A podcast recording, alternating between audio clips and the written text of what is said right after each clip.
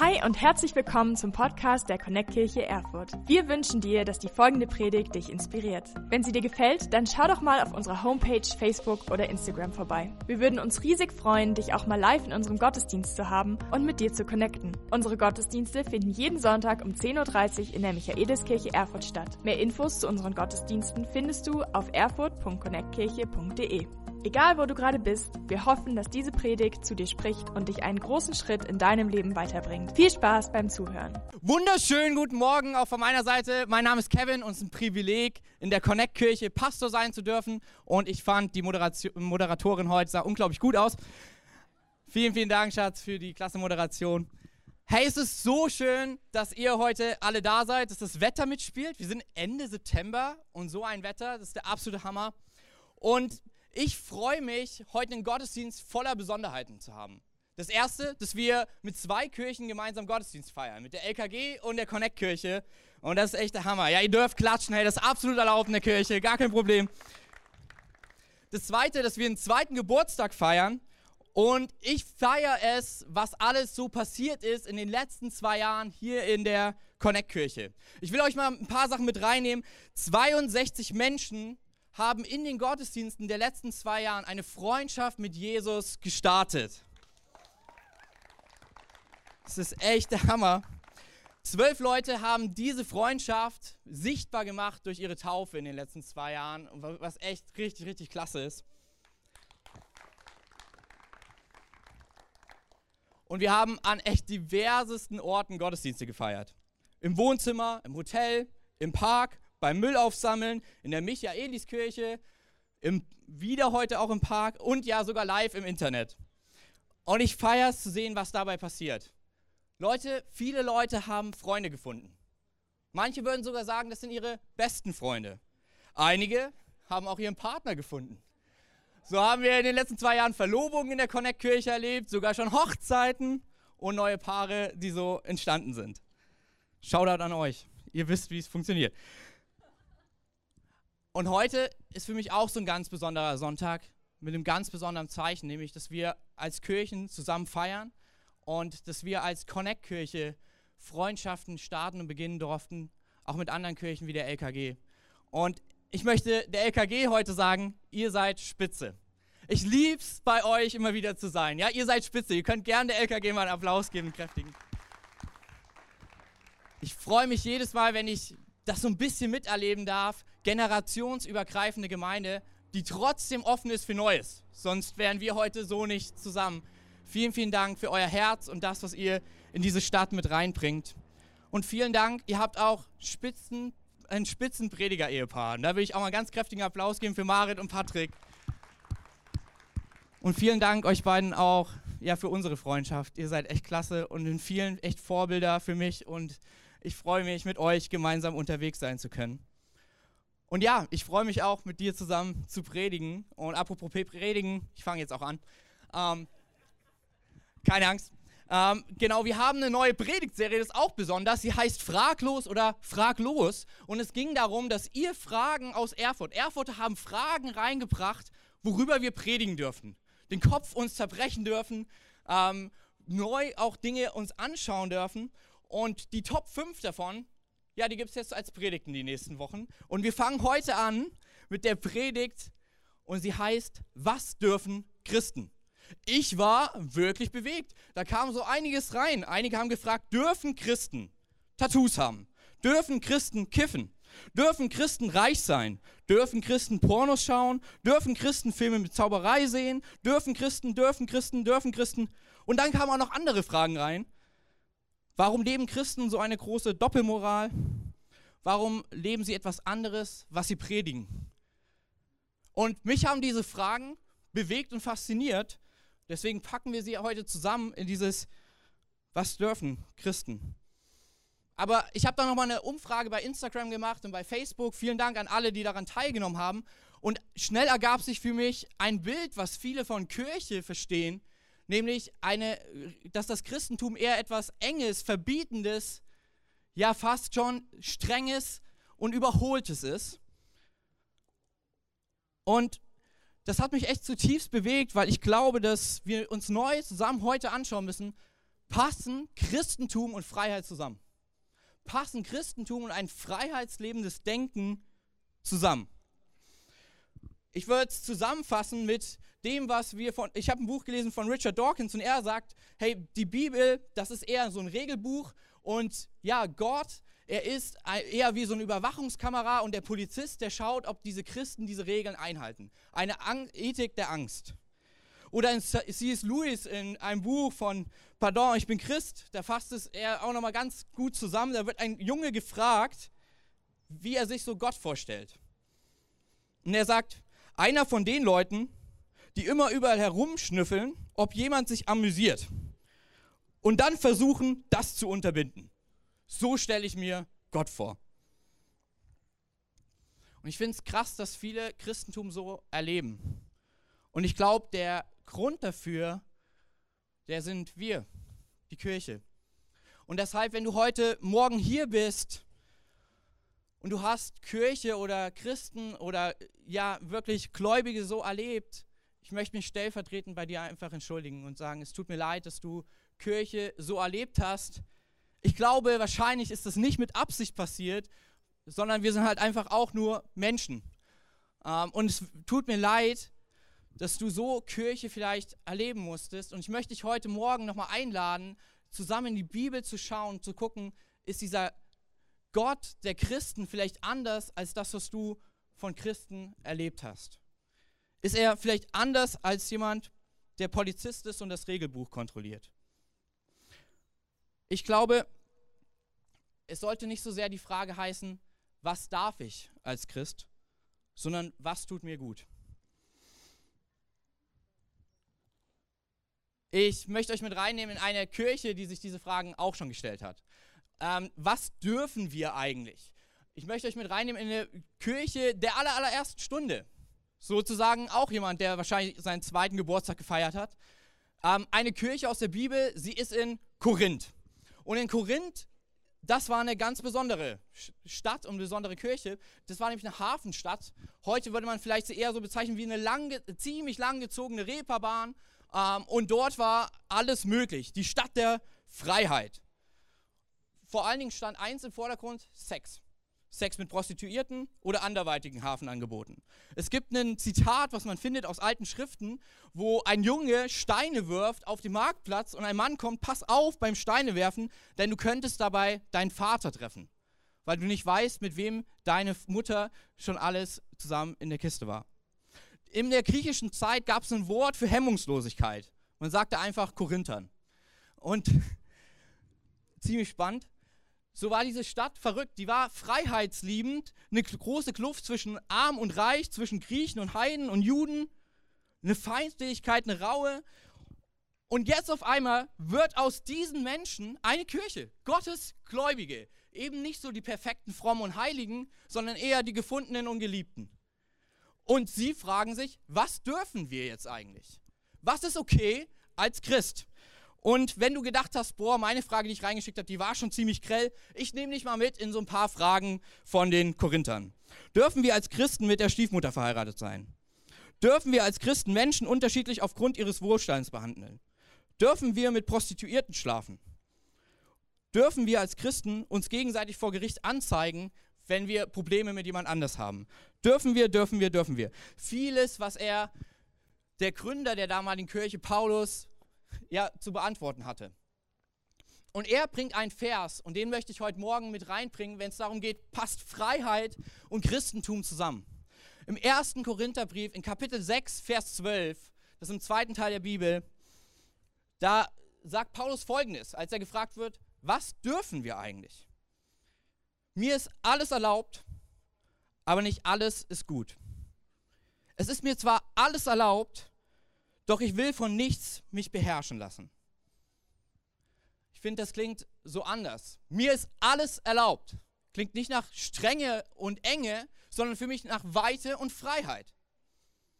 Ich glaube, dieser Gott der Bibel, Jesus, ist kein Gott, der uns nichts gönnt, sondern ich glaube, er ist ein Gott, der es liebt zu sehen, wie wir seine Schöpfung genießen und das Leben genießen, was er uns geschenkt hat. Ich glaube, dieser Gott aus der Bibel, Jesus, er schaut uns nicht verzweifelt dabei zu, wie wir versuchen, irgendwelche Regeln einzuhalten, die wir irgendwie nicht einhalten können. Er ist vielmehr anders. Er sagt, alles ist dir erlaubt, aber die wichtigere Frage sollte sein, tut dir alles gut?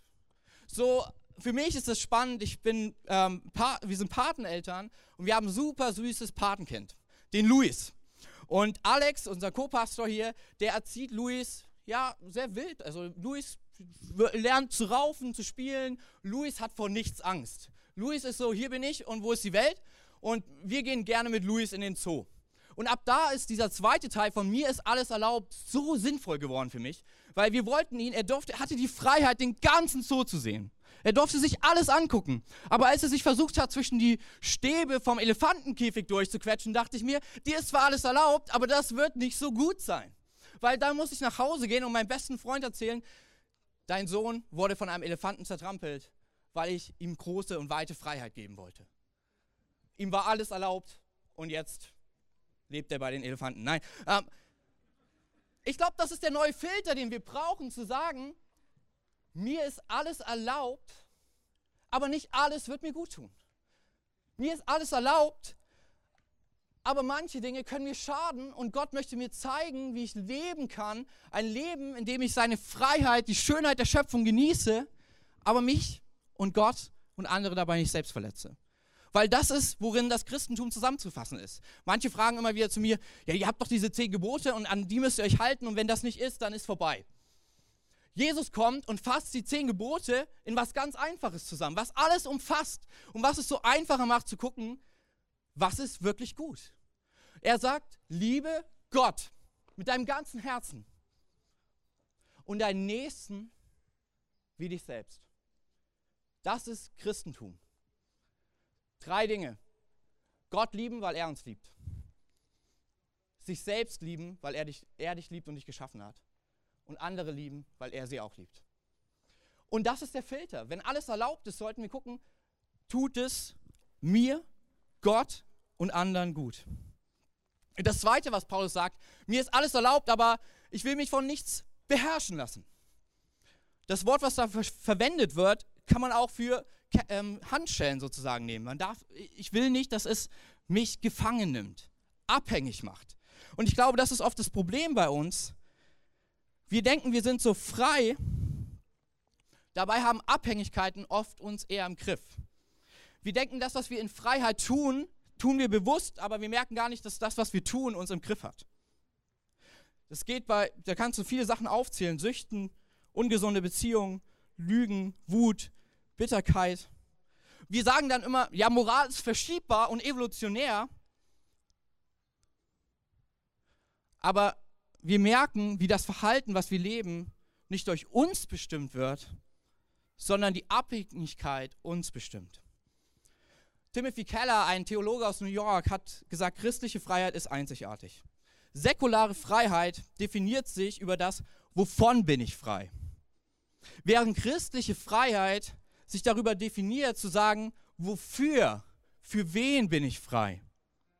Ich bin frei für mich mich selber zu lieben. Ich bin frei, mich zu entscheiden, andere zu lieben. Ich bin frei, und das ist der liebende Gott, der nicht einengt, sich für Gott zu entscheiden. Er hat dir einen freien Willen gegeben aus Liebe, weil er keinen Sklaven und keinen Roboter haben will, sondern er will, dass du freiwillig in diese Beziehung kommst.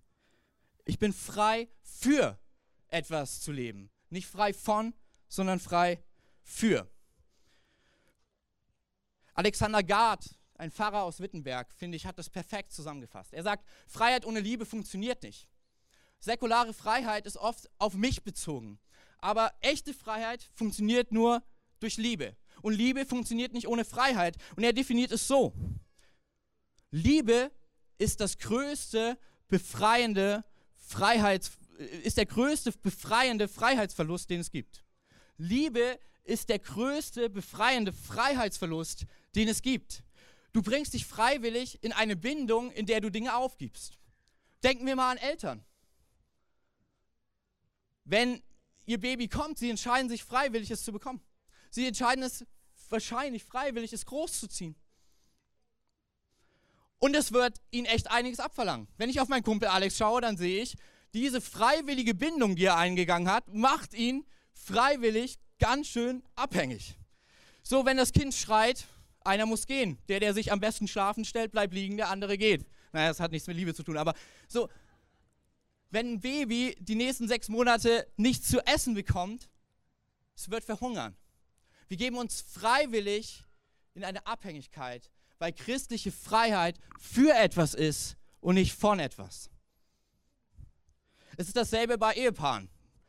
Meine Frau, als sie mich geheiratet hat, hat sich für mich entschieden, für mich, freiwillig, bin ich so dankbar für, und gegen tausend andere, und ich hoffe, sie bereut es bis heute nicht, ich zumindest nicht, ey, das ist die Freiheit, die wir in der Bibel finden. Freiheit für etwas und nicht von etwas. Ich glaube, Richard Dawkins, er sagt, Christentum hat eine Ethik aus Angst, weil er uns als Christen ein Bild malt von einem grausamen Gott. Und so kommen wir zu einer grausamen und engen Ethik. Aber ich glaube, wenn wir Gott kennenlernen als diesen liebenden, freiheitsschenkenden Gott, verändert es auch unsere Ansicht über diese Ethik.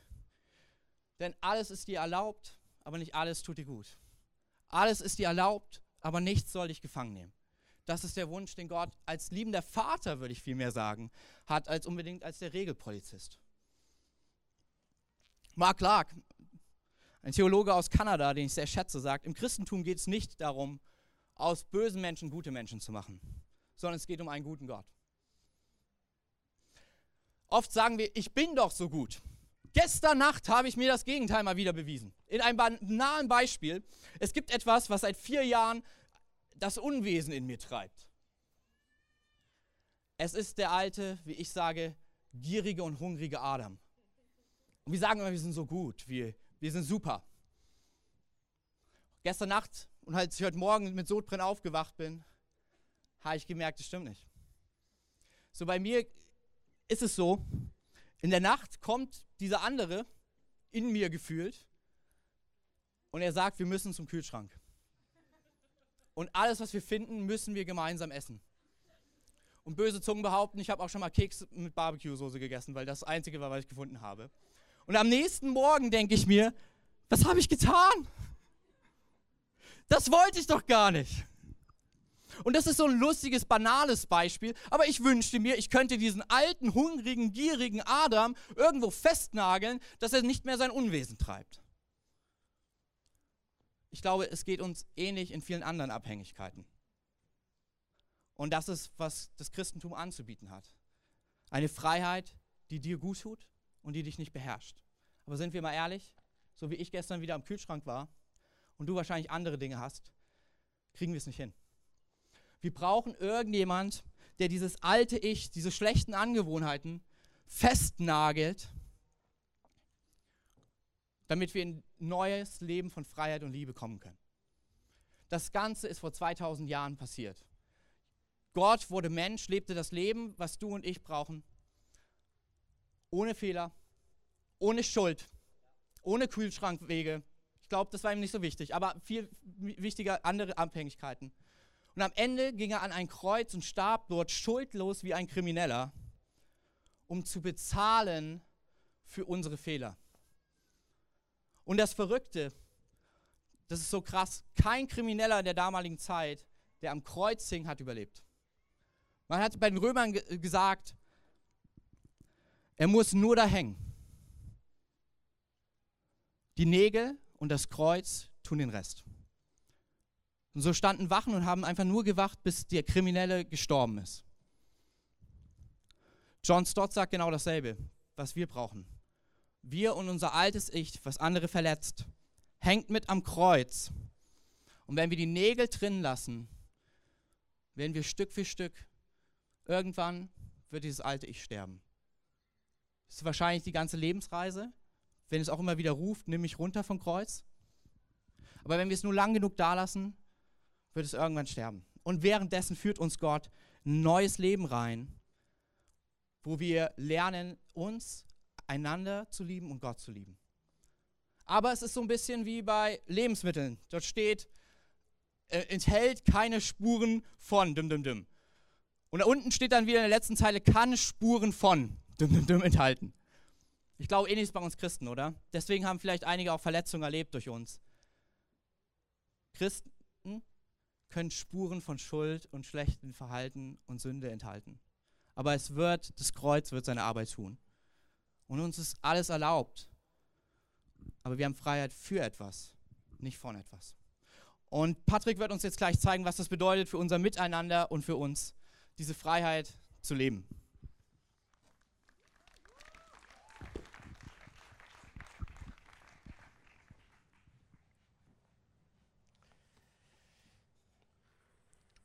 Kevin, ihr habt das gerade nicht äh, gemerkt, hat sich am Ende, oder er hat es nicht explizit gesagt, auf einen Text aus dem Galaterbrief schon bezogen. Und ich werde daran anknüpfen und gleich auch nochmal lesen. Ich finde es nämlich faszinierend, wie der Apostel Paulus diesen Gedanken dann weiterführt.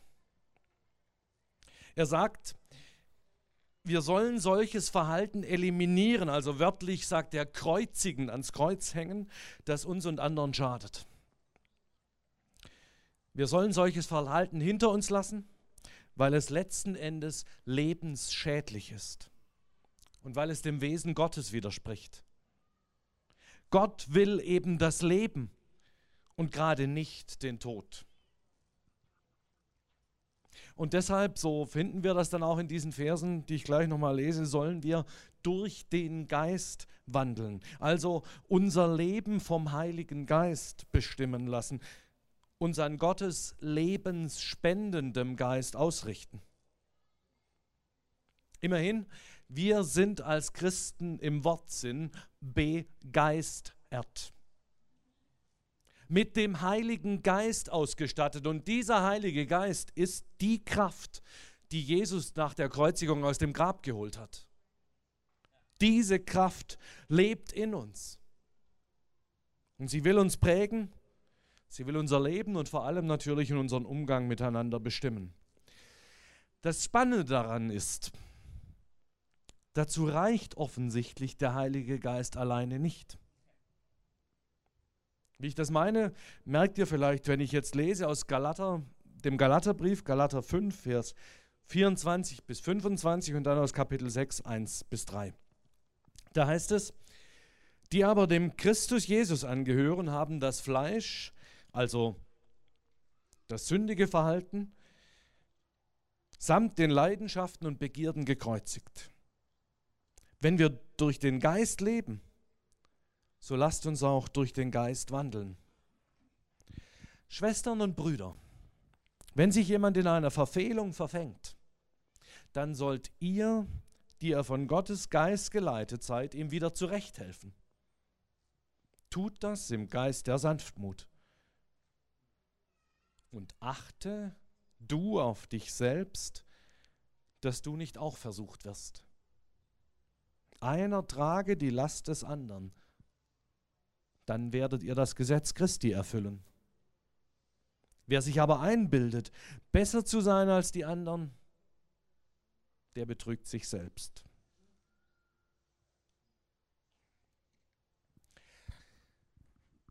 Keine Frage, um durch den Geist zu wandeln, braucht es den Heiligen Geist. Ohne ihn geht sowieso gar nichts. Es gibt kein Leben als Christ ohne den Heiligen Geist. Wir fangen ja nicht mal an zu glauben. Wir werden ja nicht einmal Christen, ohne dass Gottes Geist das Entscheidende in uns tut. Wir ohne dass Gottes Geist das Entscheidende tut. Wir bleiben auf ihn angewiesen. Ich kann nicht durch den Geist wandeln, im Geist leben, ohne dass der Geist Gottes mir dazu verhilft. Müsste sich eigentlich von selbst verstehen. Aber das Erstaunliche, ich habe es schon gesagt, ist, das scheint nicht auszureichen. Der Heilige Geist scheint alleine nicht mit mir klarzukommen. Er braucht auch noch die anderen. Also die anderen Christen. Die, die so nervig kleinlich sind oder so unverantwortlich liberal. Die, die so grässlich altbacken daherkommen oder auch so unkritisch modern. Die, die immer schon alles besser wussten Oder die, die schon immer total planlos und verpeilt waren? Genau die. Weil nämlich damit zu rechnen ist, dass es auch im Leben als Christen zu mehr als nur zu Spuren von Sünde kommt. Gottes Geist zwingt uns nicht dazu, durch den Geist zu wandeln. Und das Ergebnis, und das ist natürlich wenig überraschend, ist, dass wir uns in Sünde verstricken. Und um uns da wieder rauszuholen, bedient sich der Heilige Geist vornehmlich der anderen, unserer Schwestern und Brüder im Glauben. Die beauftragt er, uns zurechtzuhelfen, unsere Last mitzutragen und uns so wieder auf die Beine zu helfen. Wer fällt, ist auf andere angewiesen. Auf andere, die ihm wieder aufhelfen. So sollen wir füreinander da sein, so sollen wir füreinander sorgen, so sollen wir aufeinander achten. Und das Ganze übrigens im Geist der Sanftmut, was auch immer dieses Wort bedeutet. Ist uns heute ja praktisch unbekannt. Sanft, das ist eigentlich nur noch zu finden als Werbebegriff für Toilettenpapier. Aber was ist gemeint? Wie äußert sich ein Geist der Sanftmut? Vor allem, wenn es darum geht, dass wir einander korrigieren. Ich glaube, die Antwort findet sich recht schnell. Wenn wir uns klar machen, dass wir mal natürlich die sind, die anderen zurechthelfen, aber ganz oft eben auch die, die sich in Sünde verstrickt haben und die dann die Hilfe anderer nötig haben. Es hat ja seinen Grund, dass Paulus hier ausdrücklich sagt, wir betrügen uns selbst, wenn wir uns für besser halten als andere. Wer sich bewusst ist, dass er nicht nur fallen könnte, sondern fallen wird, der wird hoffentlich dann auch erahnen, wie man mit anderen umgehen sollte, die gefallen sind und die dann jetzt Hilfe brauchen. Nämlich nicht von oben herab, sondern auf Augenhöhe. Sanftmut bedeutet nichts weiter als ich achte dich. Ich verurteile dich nicht, sondern ich bin dankbar, dass du auch für mich da bist. Es gibt übrigens im ersten Korintherbrief, und den hat Kevin ja auch schon zitiert, eine ganz ähnliche Aussage. Da heißt es, gerade wer meint, er stehe besonders sicher, muss aufpassen, dass er nicht fällt. Ich finde das äußerst, äußerst aufschlussreich. Denn das unterstreicht ja nochmal ganz deutlich, wir sollten uns wahrlich nicht übereinander erheben. Und es kann schnell gehen. Und plötzlich liege ich nämlich selbst auf der Nase. Schon allein dann, wenn ich anderen, die vermeintlich auf der Nase liegen, niedere Absichten unterstelle, ihnen so Unrecht tue. Mich erinnert das Ganze an die Aussage eines Predigers, die habe ich vor bald 20 Jahren gehört und ich weiß von der Predigt nicht mehr viel, aber diesen einen Satz weiß ich noch. Der hat damals gesagt, wir seien berufen, Jesus nachzufolgen, nicht ihm nachzustehen. Anders gesagt, wer nicht in Bewegung ist, wer stocksteif dasteht, der fällt. Aufrecht bleibt nur, wer sich bewegt. Und gerade wer meint, er stehe besonders sicher, der muss aufpassen, dass er nicht fällt. Nicht umsonst warnt Paulus davor, allzu fest zu stehen. Ihr kennt vermutlich die Bilder der Wachsoldaten vor Buckingham Palace. Vielleicht seht ihr sie auch hier jetzt gerade. Die stehen scheinbar unbeweglich dort. Aber das ist erstens absolut unnatürlich. So steht eigentlich kein Mensch. Und vor allem, es ist nicht die Wahrheit. Auch sie sind in Bewegung, wenn auch minimalst. Es gilt eben, wer das Gleichgewicht halten will, muss sich bewegen. Und ich glaube, das gilt auch im Hinblick auf den Glauben. Wer sich auf einen Standpunkt versteift, wer keine Bewegung mehr zulässt, der wird fallen. Oder ist, ohne es zu merken, schon längst gefallen und sollte froh sein, wenn andere ihm wieder auf die Beine helfen. In Sanftmut, voller Demut. Und natürlich, keine Frage, es geht auch auf der anderen Seite vom Pferd, wenn jemand so beweglich ist, dass er völlig aus der Spur gerät. Völlig vom Kurs abkommt, von dem Kurs, den Jesus gesetzt hat, dem wir ja nachfolgen sollen. Das gibt es, dass Christen sonst irgendwas nachlaufen und sich dann in Verfehlungen verstricken. Aber es gibt eben auch das andere, dass wir dermaßen unbeweglich auf unserem eigenen Standpunkt beharren, dass von Nachfolge keine Rede mehr sein kann. Und in beiden Fällen sollten wir uns auf den besinnen, dem es nachzufolgen gilt. Durch den Geist zu wandeln heißt, in Bewegung zu sein. Nicht planlos irgendwo hin sondern dahin, wo Jesus hingegangen ist und hingeht. Weg von dem, was tötet, hin zu dem, was Leben ermöglicht und zum Leben befreit. Weg von der Sünde, hin zum Guten. Kevin hat das vorhin treffend gesagt. Gottes Geist macht mich frei zum Leben. Frei für das Leben. Frei, mich für jemanden zu entscheiden, frei mich für die Liebe zu entscheiden, frei für etwas zu leben, frei Gottes Liebe zu erwidern und selbst zu lieben, anderen in dieser Liebe zu begegnen. So sieht göttliche Begeisterung aus.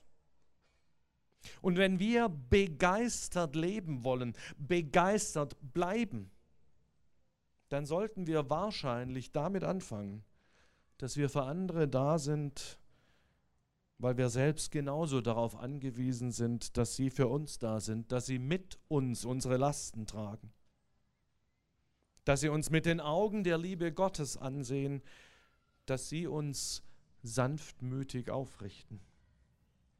Christen sind keine Solo-Traveler. Wir reisen immer im Team. Im Team mit Gott sowieso, aber eben auch immer im Team mit anderen Christen.